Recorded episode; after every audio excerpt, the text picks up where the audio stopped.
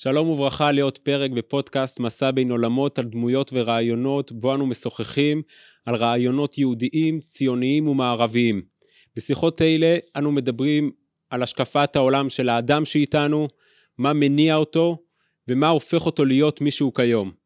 הפרק נשוחח על השונות בין האנטי-ישראליות הערבית לאנטי-ישראליות השוודית, ולמה התיאוריות הליברליות קרסו בעולם הערבי. לשם כך יש לי את הכבוד לארח את אחד הדיפלומטים הבולטים ביותר בשירות החוץ הישראלי, צבי מזאל. שלום. שלום, נעים מאוד. אז בעבר גם שגריר ישראל במצרים, שבדיה, רומניה, וכיום עמית מחקר במרכז הירושלמי לענייני ציבור ומדינה. אכן. אז אני רוצה להתחיל. אבל בעיקר כותב כתבות, כתבות בנושאי מזרח תיכון, זאת, זה, זה ההתמחות שלי, את זה אני אוהב, וזה אני עושה כל הזמן, במקומות שונים, בעיתונים כתפי עת וכו'. זהו, משם אני גם מכיר אותך, כי אני קורא אותך הרבה. אה. אה, אני רוצה להתחיל, אבל דווקא בסיפור, אה, שבו במיצג אומנות, במוזיאון בסטוקהולם, בשוודיה. במוזיאון ההיסטורי של סטוקהולם. כן, הרסת יצירת אומנות. אז מה, שגריר ישראל הורס יצירות אומנות למוזיאונים? בתוך המוזיאון ההיסטורי של סטוקהולם, שוודיה, זהו מוזיאון גדול, באמת, עם כל ההיסטוריה, והוא מאוד מאוד יפה, וכדאי לבקר שם מי שלא היה.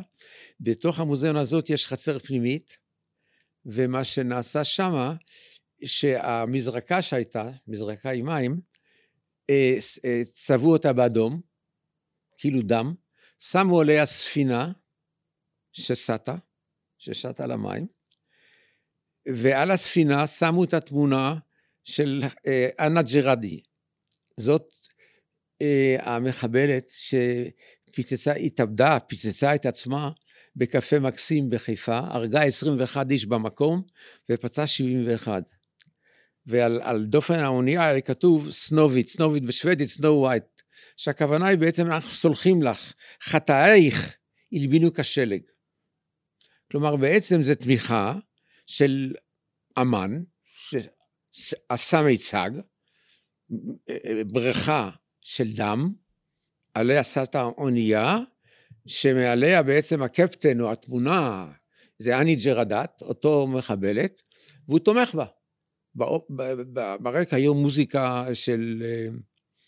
מוזיקה של בח, כן, מאוד כבדה, והקירות מסביב, הקירות החיצוניים ש, ש, של המוזיאון שהקיפו את המזרקה, היה מין, הייתי אומר, הודעת התוודות של אני ג'רדת, שכן, אני רצחתי הרבה ישראלים, כי רצחו בני משפחה שלי. בני משפחה שלה שבאמת נהרגו אחד או שניים מהם, הם היו מחבלים, הם הרגו ישראלים, וצה"ל הצליח לתפוס אותם ולהרוג אותם, זה הכל. עכשיו, הסיפור הוא כזה, אני מגיע לקבלת פנים, קבלת פנים רצינית, שאורגנה על ידי משרד החוץ, השוודי ומשרד ראש הממשלה, לרגל כנס בינלאומי שאמור היה להיפתח בעוד שבועיים, כאשר הכותרת שלו הייתה, איך מזהים רצח עם, בשלבים הראשונים. הרי עם לא מצליח, או רצח עם לא מתבצע, סתם ככה, out of the blue. יש איזושהי הכנה, איזה משהו מבחינה מעשית, אבל מבחינה רעיונית, היום ונורא, אתה, אתה לא סתם עושה ככה. בין האוטו והצוצי, הצוצי ברואנדה, לקח שנים, שנים של הסתה, כן? של האוטו נגד הצוצי, עד שהתחילו לרצוח אותם. עכשיו, מה ש... מה, שק... מה שקרה הוא, שלקראת הכנס הזה, הם החליטו לארגן קבלת פנים, וכאשר אה, המיצג היה צריך לבצ... לבטא משהו, על מה הוא מבטא, יודע? ולהראות שהבן אדם אחד, במקרה זה, הני ג'רדת הפלסטינית, כן? יכולה לשנות את המציאות, על ידי מה? על ידי רצח. על ידי, על ידי היותה מחבלת, מטבלת ורוצחת אנשים. זה היום ונורא. עכשיו, אני מגיע לשם יחד משתי, זה קבלת פנים, כן? כל הסגל הדיפלומטי שמה, כל חוגי התרבות השוודים, ואיך שאני מגיע, חבר'ה, שהיו שם כמה חבר'ה שהכירו אותי, חלק, חלק כמובן מהשגרירות, אבל גם אחרים אמרו, בוא תראה, בוא תראה, ואז הביאו אותי למצג הזה. אני עומד מול המצג, אומר, אני לא מאמין. שוודיה? שוודיה הרשמית, בעצם מעודדת את המושג של מחבלים מתאבדים. זה כבוד למחבלת, למטבלת. מה אני עושה פה? עכשיו אני מפסיק, חוזר אחורנית, כי זה מסובך. שוודיה בתקופה הזאת הייתה, היא עדיין, והייתה עוד קודם, במשך שנים רבות, אנטישמית כבדה ואנטי ישראלית. אני כבר הייתי שם כשנה או שנה וחצי, אני כבר לא זוכר, לא חשוב, וסבלתי בזה יום יום לקרוא את העיתונות השוודית, מלאה באנטישמיות, כאשר הם מאפתים לחלוטין את מה שקורה בארץ, מאמינים לפלסטינים, לכל השקרים שהם כותבים, מחביאים את הרצח שהם עושים, באנשינו בישראל, כן? יום יום אתה חי את זה, יום יום אתה אפילו אה, נקרא לראי, להתראיין ואומר את זה, ולא אכפת לאף אחד שום דבר, וכשאני מגיע לשם ורואה את זה, אני אומר, זה השיא, זה השיא. הם, כן? בעצם הופכים, הם בעצם הופכים אותה לאיזושהי גיבורה. גיבורה. גיבורה לאומית. גיבורה, גיבורה עולמית, לא לאומית. זה לקראת כנס בינלאומי, שאליו איך לזהות אה, רצח עם בשלבים הראשונים, ולקראתו הוזמנו כל הספצים, בענייני משפט בינלאומי ורצח עם, זה משהו כבד מאוד, זה היום ונורא, ואני אומר, אני כבר לא יכול לסבול את זה, אני אומנם שגריר, אבל לא יכול, כלומר, מה אני צריך לעשות עכשיו בעצם? זאת אומרת, אוקיי, ללכת לשולחן הקרוב, לקחת שמפניה, ולשתות, ולעשות small talk, לדבר על ה ועל דה, אני כבר לא מסוגל. זה הטופ אחרי שנה וחצי או משהו כזה, של התקפות אנטישמיות, אני מוכרח לעשות משהו, כך אמרתי לעצמי, מה אני יכול לעשות? אני ניגש לאוצר של התערוכה, ואומר לו, סלקו את זה, זה בסך הכל נבזות מדרגה ראשונה, אתה כאן מעודד את, את המוסד בכלל, של מחבל מתאבד, שרוצח סתם אנשים, אזרחים, הוא אומר, אני מצטער מאוד, לא יכול, זה יציגת אמנות, הנה כאן, ה... ה... כאן האומן. מי זה האומן? האומן, לך תראה אותו. אמרתי, מה אני אריב עם האומן? הלכתי, חזרתי, הסתכלתי על, ה... על המוצג הזה, בבריכה, כאשר הוא היה מוקף בשלושה ספוטים כאלו, כי שם חושך בחוץ, זה בחוץ, בתוך, ה... בתוך ה... ה... המוזיאום. הסתכלתי, אמרתי, מה אני עושה? אמרתי, אני אכבה את האור. כי האור, זה היה בחושך, בערב, האור, האור הבליט אותו. אמרתי, אני אכבה את האור, והוצאתי את השלטר משלושת הספוטים, ואת הספוט, אז הכל קבע, ואת הספוט האחרון זרקתי לתוך הבריכה. ואז, ואז מופיע אדם, מדבר לעברית, הוא אומר, מה עשית? זה, זה, אני עשיתי את זה, קוראים לו דרור פיילר, אחר כך התברר לי, זה אמן ישראלי. אומן ישראלי עשה את המיצג על המחבלת. יחד עם אשתו, כן. הוא היה מוזיקאי ואשתו אומנית פלסטית, ושניהם ביחד הגו את הרעיון הפיקח הזה. הוא, הוא תמיד דרור פיילר בא ממשפחה קומוניסטית. בא משפחה. אביו, אליזר, אליזר פיילר, היה קומוניסט ידוע, וכל משפחתו חונכה בקומוניזם בסנאת ישראל. כן? הוא ברגע מסוים מתאהב בשוודית, הוא היה בצנחנים דרך אגב בצה"ל, ברגע מסוים מתאהב בשוודית שבאה לארץ בשנות ה-שמונים או שבעים, אני לא יודע, ונסע איתה לשוודיה, התחתן איתה וויתר לאזרחות הישראלית, כי אז שוודיה לא קיבלה את כפל האזרחויות, כן? אז פתאום אני לא ידעתי על קיומו, איש לא תדרך אותי ולא ראיתי את זה בשום מקום בכתובים, שיש כזה בן אדם, ואז הוא מתחיל בעברית כמוני כמוך, לתקוף אותי, איך אתה מעז לעשות את זה, אתה, מה אתם הישראלים חושבים שאתם צנזור וכו' וכו'.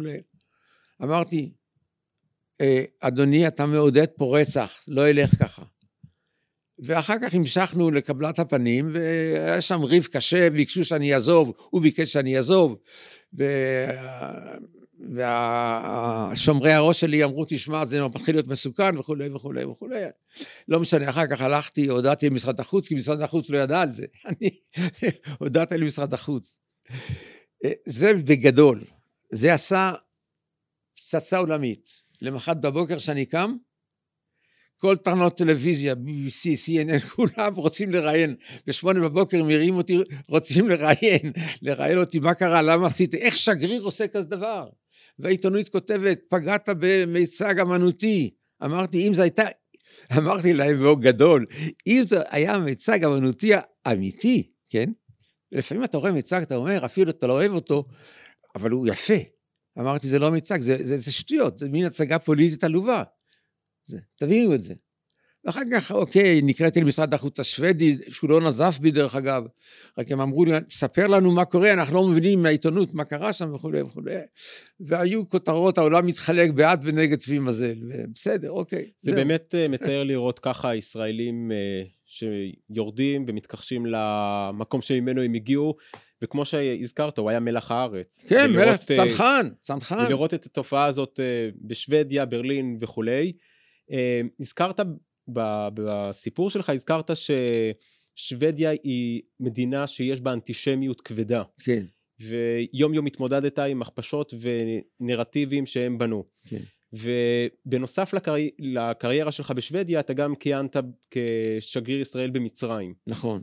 וזה משהו מאוד נדיר למצוא אדם ששירת גם במדינה ערבית מוסלמית, גם במדינה מזרח אירופאית בגרמנ... ברומניה, וגם במדינה מערב אירופאית בשוודיה. ואני רוצה ככה לשאול שאלה על המהות, על המקור של האנטי-ישראליות בשוודיה, האם יש בה איזושהי שונות, האם אתה מזהה איזושהי שונות מהאנטי-ישראליות שיש אצל הערבים, מעבר לעניין התרבותי לשוני שהם אומרים, שבשוודית אומרים בפריה פלסטינה, ובערבית אומרים על חוריית לפלסטין. כן, בהחלט יש הבדל גדול. תשמע, במצרים, ארץ ערבית מוסלמית, שנכבשה על ידי האסלאם, בסדר, יש עדיין, הבסיסי, היא תרבות פרעונית יוונית, שעדיין שם באיזשהו מקום נמצאת תחת השולחן, אבל היא כבר אלף וארבע מאות שנים מוסלמית, וברור שמבחינתה יהודים זה מיעוט, מיעוט שיש להשפיל אותו, כן? כך אמר מוחמד, מוחמד אמר, האסלאם צריך להשתלט על העולם, ואת כל העובדי אלילים להרוג, ויהודים ונוצרים, מכיוון שאלוהים התגלה עליהם, אז צריך לא להרוג אותם, אבל הם חייבים להכיר באסלאם, אם לא רוצים, אז שישלמו לנו מס. להיות כן? במעמד דין. ובכל מקרה, אתה קורא את הקוראן, אתה רואה שהכוונה היא להשפיל אותם, כן? לשמור אותם למטה, למטה. להיות במעמד של בני חסות. בני חסות, ודרך אגב, שאתה קורא את ההיסטוריה, אתה רואה שבני חסות פירושו לא רק תשלום מס מסוים, זה, זה בגד מסוים שמבליט אותך, זה כובע מסוים, ללכת על הכביש ולא על המדרכה, לרכב על חמור ולא על סוס, עבודות רק... פרח, עבודות פרח בכמה מדינות היו. יהודים יצטרכו לתת כל שנה את הצעירים שלהם לעבודות פרח קשות, היו שם דברים איומים ונוראים, שעכשיו דרך אגב העיתונות הישראלית, וגם חלק מיוצאי מרוקו ואחרים, מכחיש, לא מכחישים, לא, לא מתעלמים מזה, כן, הם אומרים מה, כמה יפה, לא, לא יפה, במדינות ערב לא היה יפה, ברור זה השתנה בהתאם לשליט, שליט היה יותר, יותר סובלני, אז הוא נתן להם לזהו, והיו גם אנשים בספרד שהגיעו להיות הנגיד, שמואל הנגיד, הגיע להיות מין ראש ממשלה ומפקד הצבאות, היו, היו כאלו דברים, אבל כללית זה לא. אז עכשיו, ברור לגבי מצרים, מדינה יהודית עצמאית פתאום אחרי שנות רדיפה והשפלה, פתאום הם הגדולים ומנצחים את הצבא המצרי, והם אומרים שבעצם האסלאם זה כלום לא, אני יושב באמצע, יהודים יושבים באמצע האסלאם, כן? אז יש פה שנאה לאומנית, מוסלמית, תיאולוגית, תיאולוגית, תיאולוגית, ברורה לחלוטין, כן? תיאולוגית ולאומנית ואנושית של אלבון צורב, של תבוסה. כל זה ביחד, זה מצרים. אבל בכל זאת, סאדאת, האיש חזון ועשה שלום, נכון? ואנחנו באים לשם, מקימים קשרים, אנשים חוששים, בייחוד האליטות, חששו מאיתנו. והעיתונות הייתה אה, כולה נגדנו, כל התקשורת המצרית הייתה נגדנו, כתבה נגדנו וכולי, דברים אנטישמיים יום יום, עשרות, עשרות מאמרים יום יום, על ישראל היו מאפתים את, ה, את ההתקפות הפלסטינים, את, ה, את הטרור הפלסטיני וכולי וכולי. טוב, אבל יש שלום, ואני תפקידי כשגריר יחד עם כל השגרירות, כל הצוות, להכיר אנשים, להיות איתם ידידים, והיו כמה כאלו, בהחלט, בהחלט, בהחלט. עכשיו כעבור אה, חמש שנים שהייתי שגריר במצרים, אני נשלח לשוודיה. בשוודיה אחרי, קראתי וידעתי מה קורה, אבל אחרי כמה חודשים הבנתי שנפלתי במקום באמת גרוע, יותר מאשר, יותר מאשר מצרים. אם מצרים, למצרים יש בסיס תרבותי ברור, לאומני, לשנוא את ישראל, כן? ולמרות הכל היא עשתה שלום, כן? לשוודיה, מה? שוודיה שלושת אלפים קילומטר מאיתנו, נכון שיש לה בסיס נוצרי, דרך אגב פרוטסטנטי, כן? אבל כזאת שנאה וכזאת, וכזאת עוינות לישראל, עכשיו ככה, אז קודם כל, לא ספק היא חלק מהתרבות הנוצרית, שלא אוהבת את היהודים, על, מתחיל עם, עם, עם מותו של ישו, בסדר, אוקיי. אבל מה שקרה הוא, וזה החלק המודרני של האנטישמיות של שוודיה, שב-אלף תשע מאות שישים ושמונה הגיע אולף פלמה, חבר פרלמנט, להיות ראש המפלגה הסוציאל דמוקרטית, הוא היה שר חוץ, היה ראש ממשלה, רצחו אותו דרך אגב, ברגע מסוים הוא נרצח, בשוודיה חשבו ש... לא נוגעים שם בפוליטיקאים וכולם אנשים טובים. לא, לפוליטיקאים, אפילו ראש ממשלה, לא, היית, לא הייתה שמירה. שום שמירה אישית לא. אז הוא ואשתו יצאו... כמו ישראל בשנים הראשונות שלה. יכול להיות, כן, כן, כן. בן גוריון לא הלך עם שמירה. נכון. לא, היו לו תמיד איזה שומר. פה הוא יוצא מקולנוע, בחור, הוא, אולף פלמה, כן? יוצא מקולנוע, בא איזה טיפוס, הורג אותו. מכניס לו סכין והורג אותו. לא, ירה בה באקדח. אחר כך... רק לא מזמן טענו שיודעים מי הרוצח, עד עכשיו זה, זה קרה ב, בשנות ה-שבעים או תחילת שנות ה-שמונים וכו' וכו' וכו'. אז עכשיו הבן אדם הזה, הוא בוא נאמר, הגדיר את עצמו כאיש העולם השלישי, כאיש העולם של הנתקעים, כראש המפלגה הסוציאל דמוקרטית שהיא מאוד רדיקלית בשוודיה, וצריך לעזור להם, וישראל קוטלגה כמדינה עשירה, לבנה וכו' וכו', שרודפת את העולם השלישי, כן? והוא הפך, מדיניות השוודי שהייתה סבירה מולנו, אם כי רצח ברנדות השוודי, אתה זוכרת? לא, אתה לא זוכרת, אתה היית ילד קטן.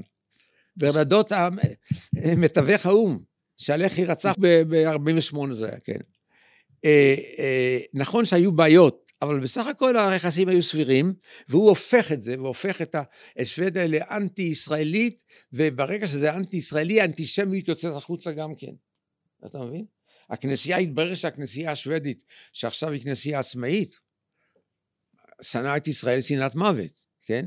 היו תוקפים, הכנסייה הזאת הייתה תוקפת לנו דרך העיתונות, הייתה שולחת חבר'ה צעירים לשטחים, שילבו, את, את הילדים הפלסטינים בבית ספר, בחשש מהתנכלות של צה"ל, עד כדי כך השנאה הייתה, אתה מבין? שוודיה התהפכה, וכל זה אני קורא יום יום בעיתון, כלומר שוודיה מבחינתי, הייתה הרבה יותר גרועה מהמצרים, המצרים דיברתי הרבה יותר בנוחות, מאשר עם השוודים, השוודים, קיימתי עשרות שיחות הרי, אם לא יותר, עם אנשי משרד החוץ, עם, עם, עם, עם שרים, עם כל מיני אנשי תרבות, שנאה איומה ונוראה לישראל הייתה בשוודיה, כן? שעברה את זו של, של המצרים, עד כדי כך זה הלך, כן? ממקום של uh, הסתכלות של מדכאים ומדוכאים?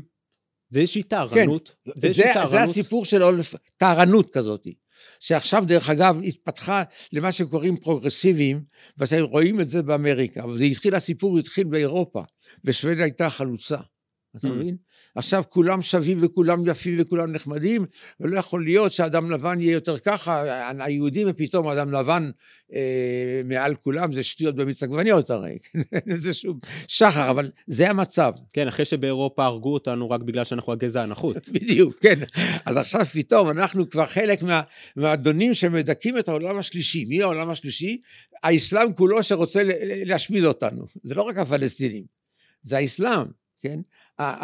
הפלסטינים זה רק אידאה, רעיון של, של האסלאם, להשמיד אותנו, זאת המטרה, שמצרים המדינה הגדולה, ברור, היא בתוך העסק הזה, אבל שם אני אומר לך, מצאתי, מצאתי נשים די נחמדים, אפשר לדבר איתם, למרות הכל, עבר באיזושהי צורה. אני מגיע לשוודיה, אני מוצא עוינות, שלא התאימה למדינה מערבית, והפתיע אותי למרות כל מה שידעתי על שוודיה. אז אני רוצה לשאול, האם אתה מקשר בין אנטי-ישראליות לאנטישמיות שנובעת משנאת יהודים טהורה, ללא ההקשר הפוליטי? זאת אומרת, אתה חושב שזה לא תלוי במה שישראל תעשה, איזה מדיניות היא תדקות, תמיד במקומות האלו ישנאו מסיבה אנטישמית? כן, אני בטוח. אני בטוח שחלק רציני, גדול וחשוב באנטי-ציונות נובע מאנטישמיות, והאנטי-ציונות היא בסך הכל התחפשות, זה מסכה. מסכה. הבסיס הוא אנטישמי, כן? כי אנשים, תמיד באירופה או באמריקה, וזה בעצם הנקודות החשובות, לא מכירים את ההיסטוריה שלנו, ולא התעמקו בהיסטוריה שלנו, ולא יודעים בעצם מה קורה עם ישראל, בדיוק מה היא הוקמה, מה ההיסטוריה היהודית וכולי וכולי. אבל הם החליטו שהם אנטי-ציונים, כי זה נורא נורא יפה, כדי לא לומר, לא לומר על עצמם אנטישמים. Mm. אל תשכח שאחרי אחרי השואה, סוף המלחמה אלף תשע מאות ארבעים וחמש, הייתה בושה מסוימת לגלות את עצמו כאנטישמי באירופה. לא שהיא נגמרה, אבל היה יותר שקט, אנשים, לא היה, לא היה נעים. עם הקמת מדינת ישראל, הכל מתחדש, פתאום היהודים יוצאים חזקים, יש להם מדינה, ומדינה שמנצחת את כל צבאות ערב, זה עורר רגשות אנטישמיות, זה, בצד אחד זה עורר, ברגע מסוים גם הערצה ליהודים, אבל זה היה מלווה כל הזמן באנטישמיות, שהפכה בחלקו להיות אנטי-ציונית, כי זה יותר אלגנטי. אז מה זאת אומרת אנטי-ציונות? אתם היהודים כבשתם מדינה של מדינת פלסטין, כן? זה היום ונורא, זה מדינתו של העם הפלסטיני שקיים מיליון שנה כבר, כן? כולם יודעים. אז, אז יש פה רמאות, רמאות והתחכמות של אנטישמיות. אבל דע לך שהבסיס הוא אנטישמי, לא אנטי-ציוני. זה ברור מאליו, אנשים, כדי להיות אנטי-ציוני, אתה צריך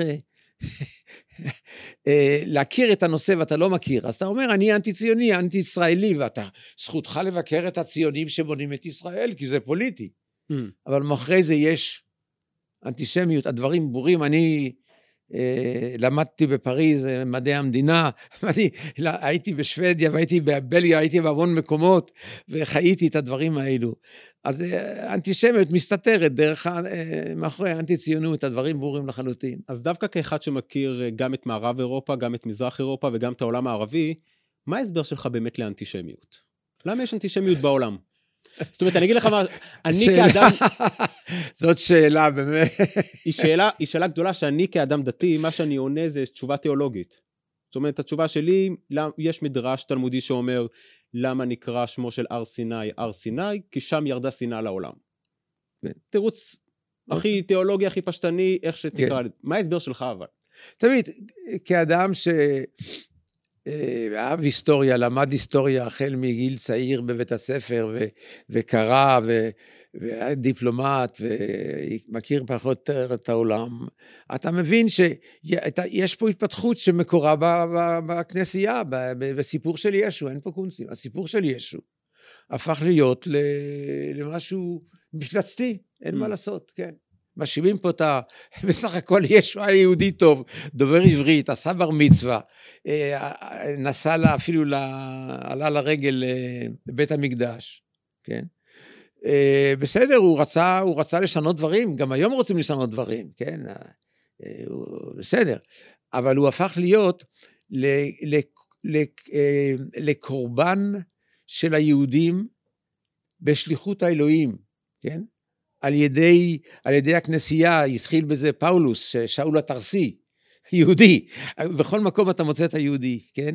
הוא, הוא הפך בעצם את, ה, את, את מותו של ישו לסיפור גדול. לסיפור הוא... כפרה על, עב... על העוונות של עם ישראל. לא, של העולם כולו, והוא מכפר על, ה... על החטא הקדמון. על החטא הקדמון של, של העולם, ועם ישראל הוא חלק ממנו, ולא, עם ישראל הורג אותו.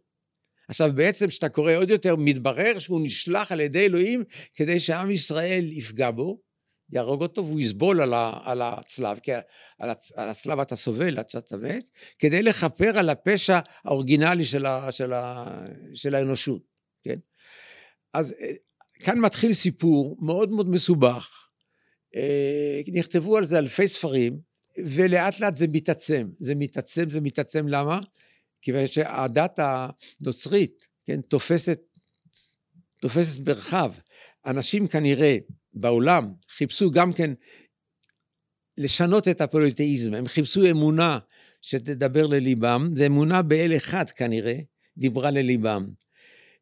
הדת היהודית הייתה כנראה מסובכת וקשה עם מצוות ללא סוף, ובא לך פאולוס הזה, ומבטל את כל המצוות, רק שתיים שלוש הוא מסיר שם, וזה נגמר הסיפור, ופורס לפני העולם של אז, כן? דת קלה, קלה לעשייה, לאמונה. אלוהים אחד, אתה עושה מינימום של דברים, לא תרי"ג מצוות ולא שום דבר, ויוצא מן הכלל. ואתם הופכים להיות העם... ואפילו את השבת מבוטלת, במקום זה יום ראשון, וכו' וכו' וכו'. ואתם הופכים להיות העם הנבחר, כי זה ישראל שברוח ולא ישראל שבגוף. עכשיו, אז ההצהרה היא, אז מתחילה לעלות, מתחילים, ככל שמספר הנוצרים הולך וגדל, הם גם מגדלים ביניהם הוגי, הוגים, שמפרשים את הברית החדשה וכו' וכו', ומספרים סיפורים שהם... לא הגיוניים, אבל המטרה היא להתרחק מהעם היהודי ולומר, זאת תיאוריית החלפה שהנצרות החליפה את העם הנבחר, אתה מבין? וזה במשך ש... מאות שנים התפשט. מה, מה היה העולם של המאה ה... השנייה, השלישית, רביעית, בסנט אוגוסטין, אחד הגדולים בתקופה ההיא של הנוצרים. זה היה עולם, עולם סגור, נוצרי, מאמין, והיהודים היו מין אויב, לא מין אויב, מין... דמון. דמון, שד, שהפריע להם, כן?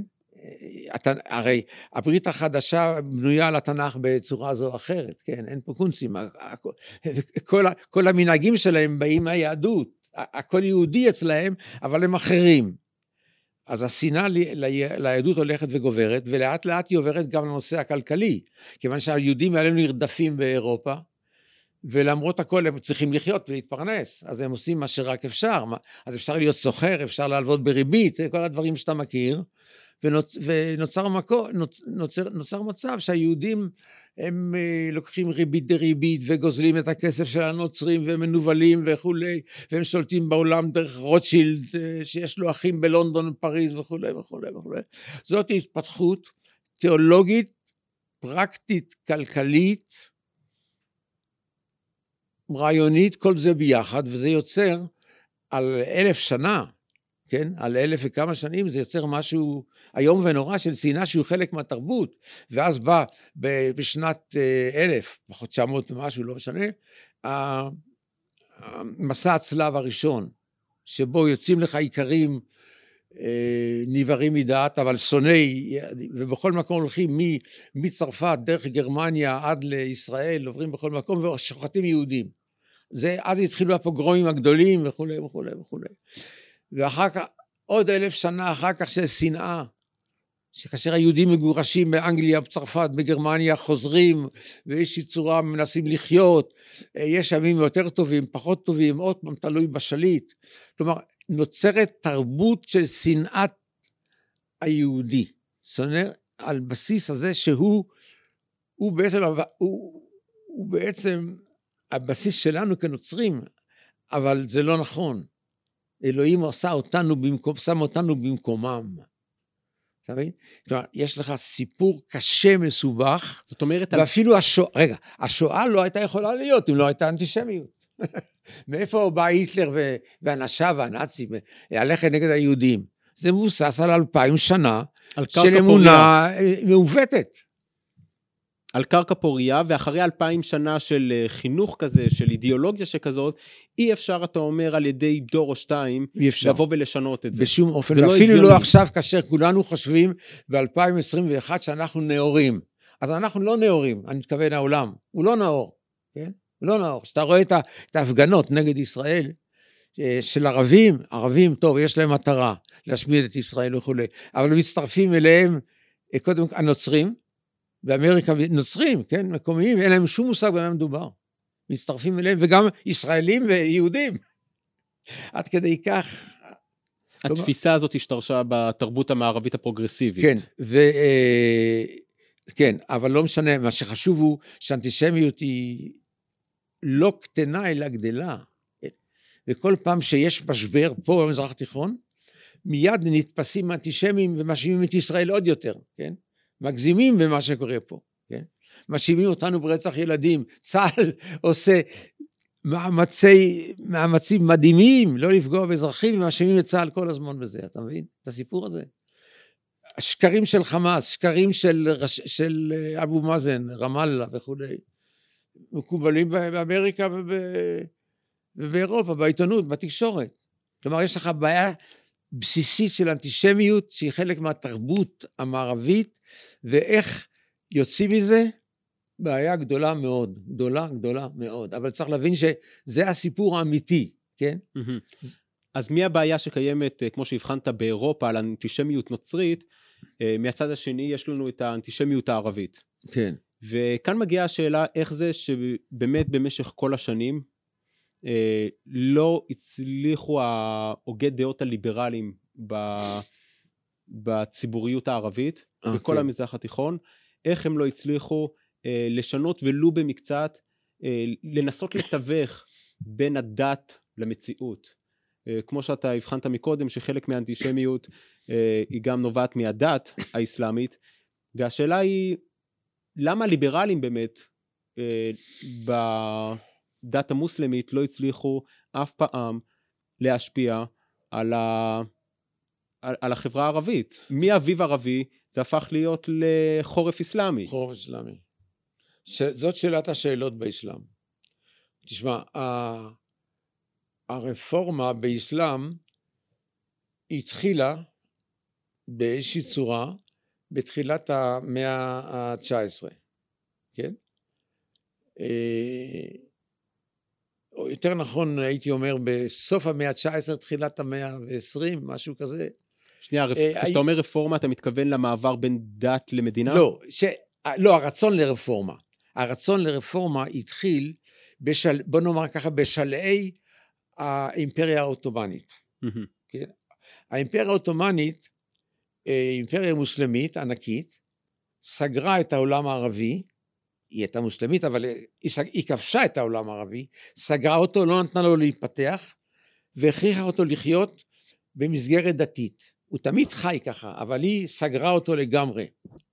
בעצם אצל הערבים, האוטומנים היו במידה מסוימת משעבדים, כן? ופתאום, הם לא נתנו בכלל למודרנה להיכנס לתוך האסלאם. הדוגמה הכי טובה, אני חושב, שבשנות במאה ה-שש עשרה, שש עשרה פחות או יותר, עדיין אה, התנגדו, התנגדו ב, באימפריה הטובנית להכנסת מכונת הדפוס. Hmm. שזה בעצם היה אחד מסימני ה... המודרנה, המודרנה כי אז, בפריז. כי אז, אם, אתה, אם כל אדם יכול לקרוא ספר, ואתה יכול להדפיס ספרים בקלות, להפיץ אותם, זה הצינור לחופש, לחופש מחשבה. אז הם לא הסכימו, לקח... אני חושב עד המאה ה-שמונה עשרה, עד שהם הסכימו להכניס את מכונת הדפוס, ואז היא הייתה רק לרשותו של הסולטן, לפירמנים, פירמנים זה הצווים שפרסם הסולטן, עד כדי כך זה היה. זה בעצם מעניין, במאה ה-תשע עשרה כבר יש לך את, ה, את, ה, את הטורקים הצעירים, תנועות כאלו שמתחילות מחפשות איזשהו מודרנה, אז היו כמה דברים, אבל זה, האימפריה הזאת נשארה כמשהו סגור, כן?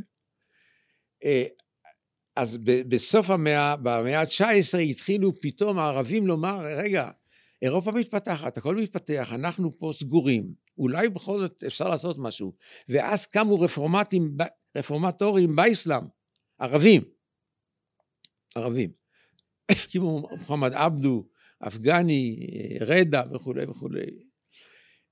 הם נכשלו כולם. וככה זה הלך מהמאה ה-תשע עשרה עד ימינו אנו. כן? יש כל הזמן קבוצות של ליברלים שמנסות לעשות אחד בשני הדברים, או אה, ל, אה, לדחוף את האסלאם לתוך המודרנה, או את המודרנה לאסלאם. להתאים נניח את האסלאם אל המודרנה, לקחת את מועצת השורא, שזה גוף מייעץ לפי האסלאם, כן? ולהפוך אותו לפרלמנט.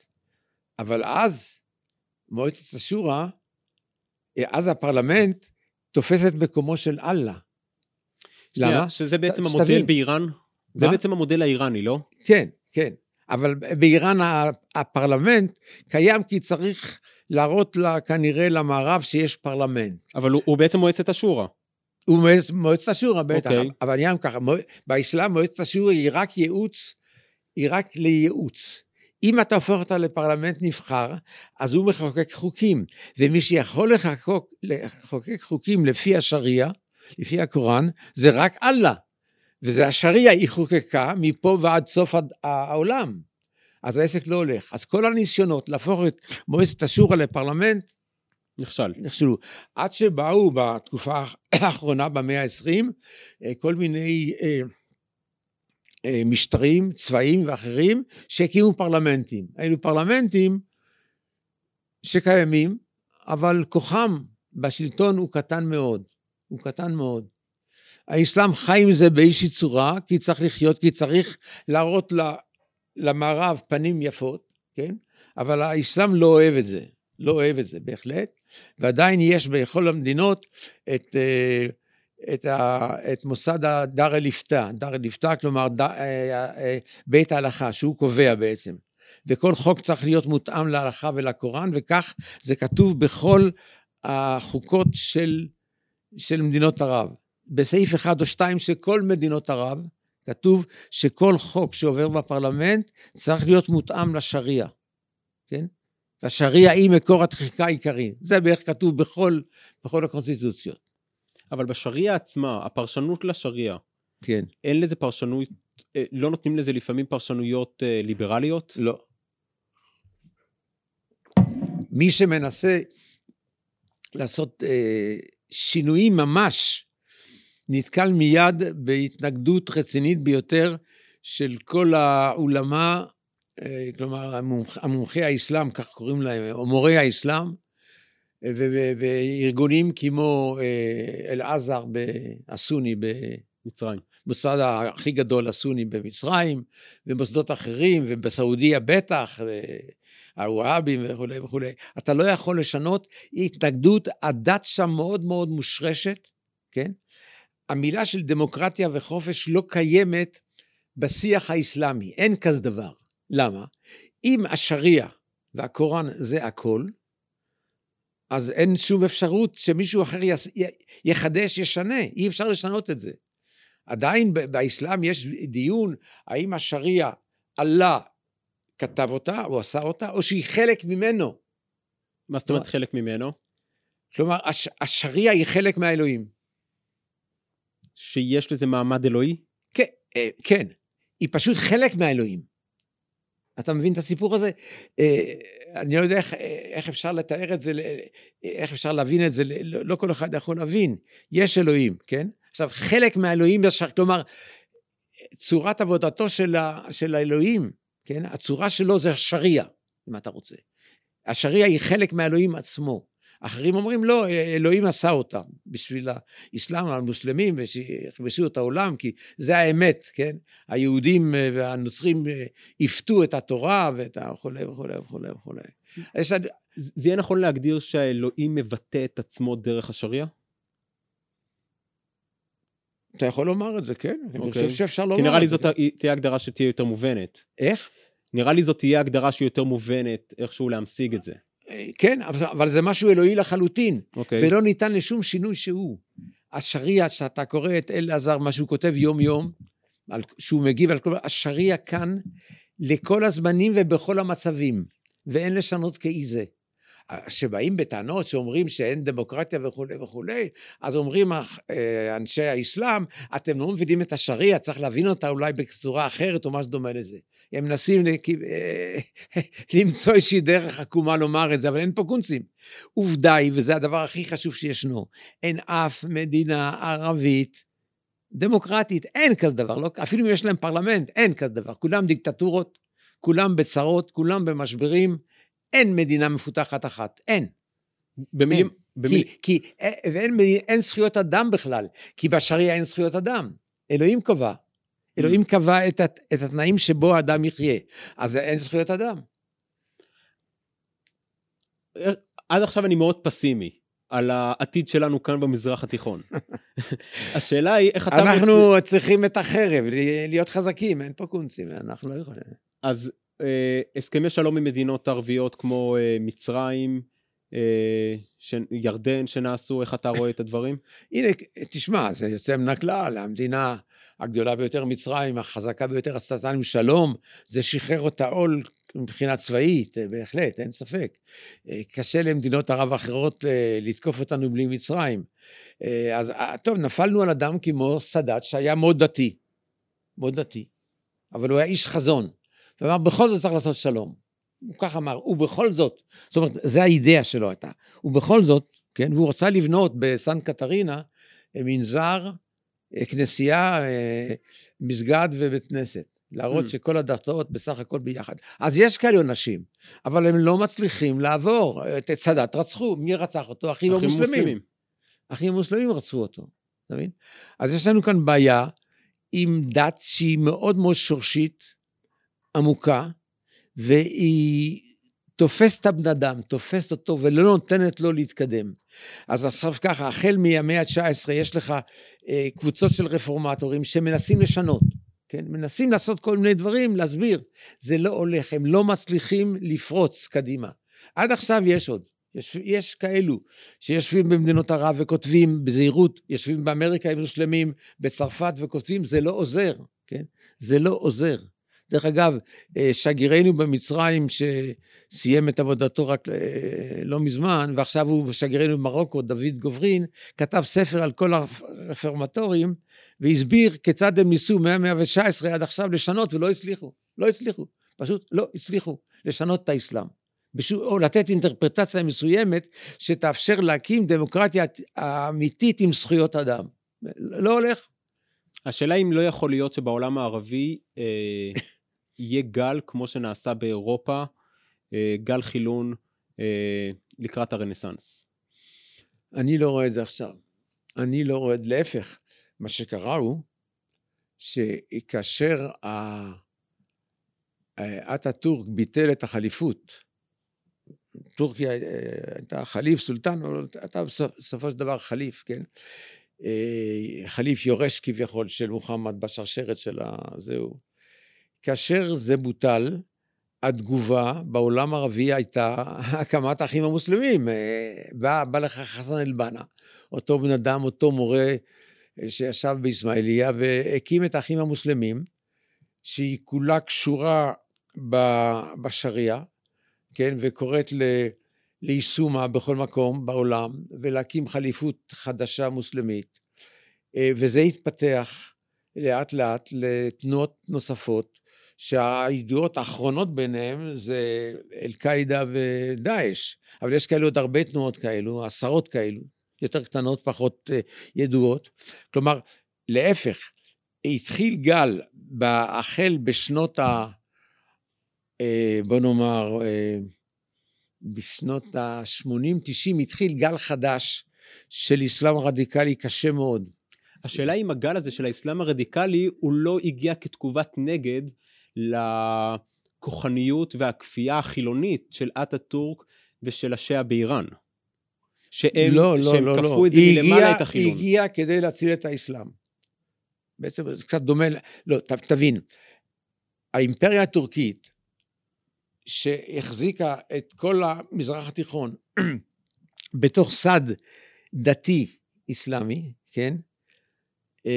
וגרמה בעצם לפיגור של העולם האסלאמי, מתפרקת, מובסת, ובאה אטאטורק, ו...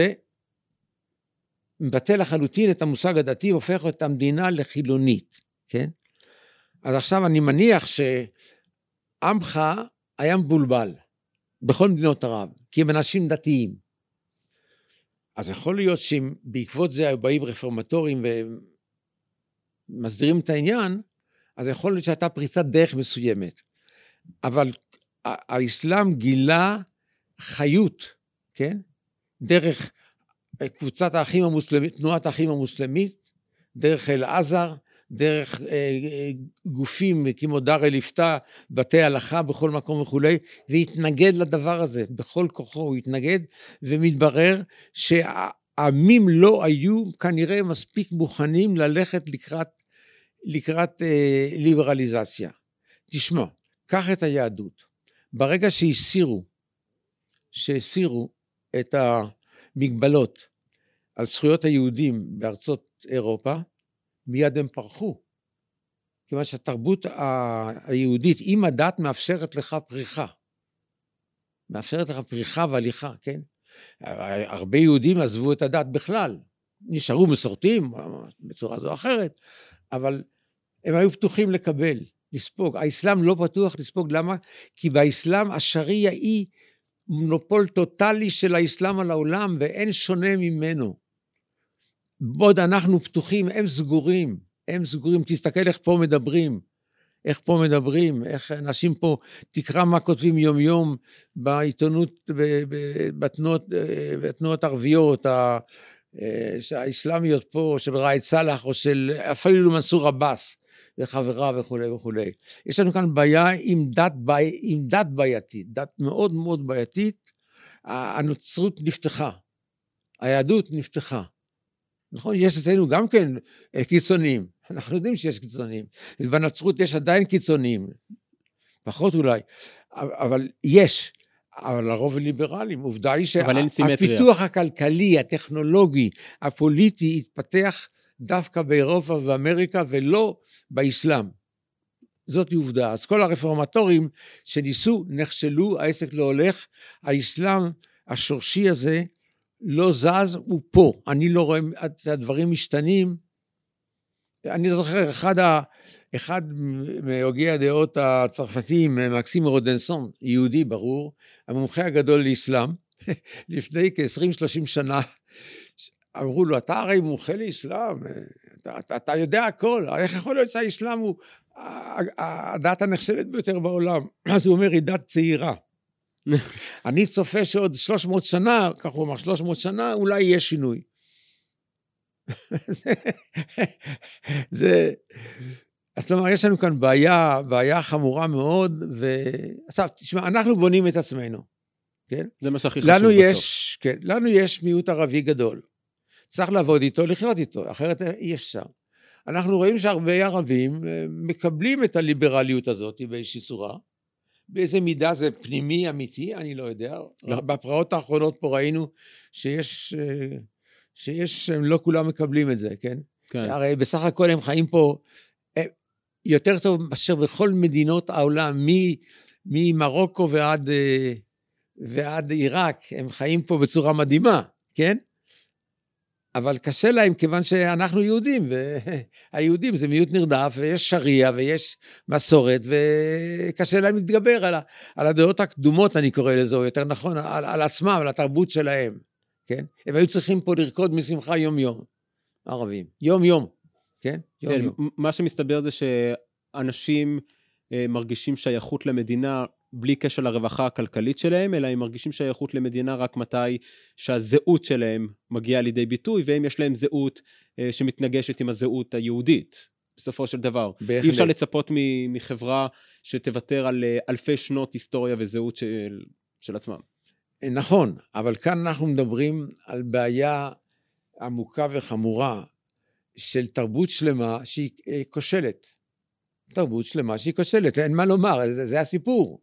כן? הם תמיד מזכירים לנו שהיה תור זהב, תור הזהב המוסלמי בין המאה השמינית למאה ה-אחת עשרה, שאתה בודק את זה, היו שם כמה מלומדים שעשו כמה דברים, אם כי הם לקחו את רוב האידאות שלהם מהפילוסופים היוונים, אבל שום דבר, אחר כך באה האימפריה הטורקית, סגרה אותה מחדש, האימפריה האוטומנית, וזהו, זו עובדה היא שהפיתוח נעשה באירופה, אצל ה, אצל, בנצרות וביהדות, ולא אצלהם, אי אפשר להכחיש את זה, כן, אי אפשר להכחיש, זה סיפור. עכשיו, אני לא מבקש מהם לש, ל, ל, להתגייר, אני מבקש, הם חיים במדינה ליברלית פתוחה, מודרנית, בין המודרניות והמפותחות ביותר בעולם. הם צריכים להיות מרוצים, הם יכולים לנסות להביא, לה, להביא לעצמם חשבון נפש ולומר, האסלאם הזה הוא נפלא, יוצא מן הכלל, אבל הוא סגר אותנו, אז פה אנחנו חיים טוב, אז בסדר, בוא נראה איך אפשר לחיות ביחד, זה לא בדיוק זה, זאת הבעיה. אני לא מבקש, ערבי, אוקיי, הוא נולד ערבי, הוא אסלאמי, בסדר, אוקיי. אז יש לנו כאן בעיה חמורה מאוד, עם דת שתופסת את הבן אדם בגרון, תרבות, זאת תרבות ערבית אסלאמית, שהיא מבוססת, תמיד, מה שאנחנו רואים פה את התופעות האלו, של מכים חרדים, של לינצ'ים בבני אדם, במדינת ישראל, אז מה אני מבין מזה?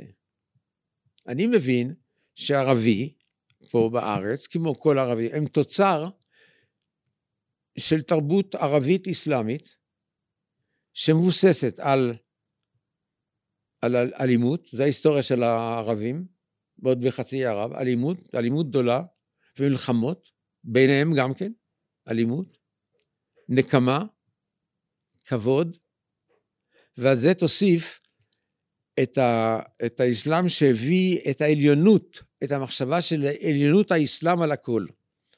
כלומר, בעצם הערבי באמצעות אלימות, שהוא עוד ירש מאבותיו, נלחם עכשיו למען העליונות של האסלאם. כי הוא כבר אלף וארבע מאות שנים מוסלמי, נכון? יש לנו כאן בעיה, בעיה תרבותית ברמה העליונה ביותר, אין ספק. איך, איך, איך מטפלים בזה? אני לא יודע. איך מטפלים בזה?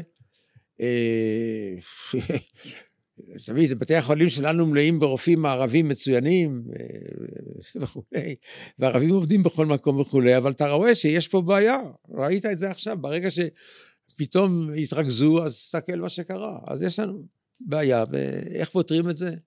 נקווה, נקווה לטוב, ודיברנו ככה לאורך השעה האחרונה, על הדת האסלאמית ועל הדת הנוצרית הרחבת בחצי שעה הראשונה של, ה... של הפרק, ולקראת סיום אני רוצה לשאול אותך שאלה שהיא קצת אישית, וזה העובדה שאתה יהודי. כן. מה המשמעות של זה בחייך? קודם כל נולדתי יהודי, אז אני יהודי ואני מבסוט שנולדתי יהודי, כמו ערבי יגיד לך, נולדתי, נולדתי ערבי אז אני מבסוט שאני ערבי. אבל לי, יש להתג... לי כיהודי יש מה להתגאות, יש לנו היסטוריה מפוארת, יש לנו היסטוריה מפוארת, שאתה, שאתה מסתכל על עולם הס... הספרייה של ה...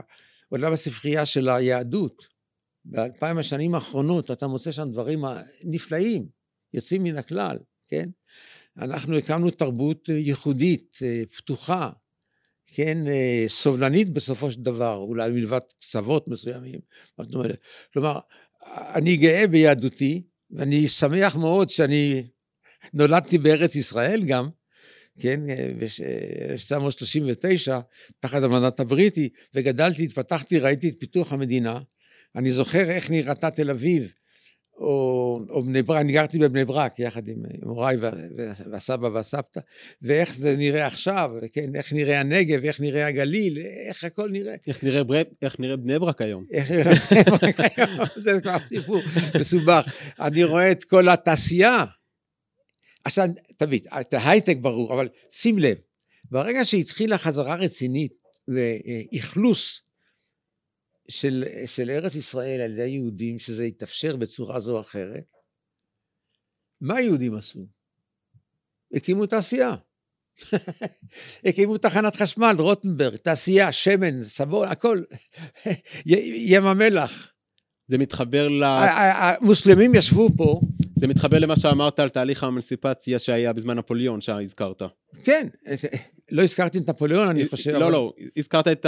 נכון, לא הזכרת את נפוליאון, אבל הזכרת את האמנסיפציה.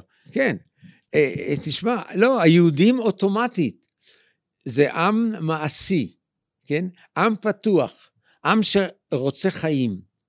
באסלאם רוצים את המוות, מוכנים למות למען האסלאם. אנחנו רוצים לחיות למען היהדות, וההבדל הוא עצום.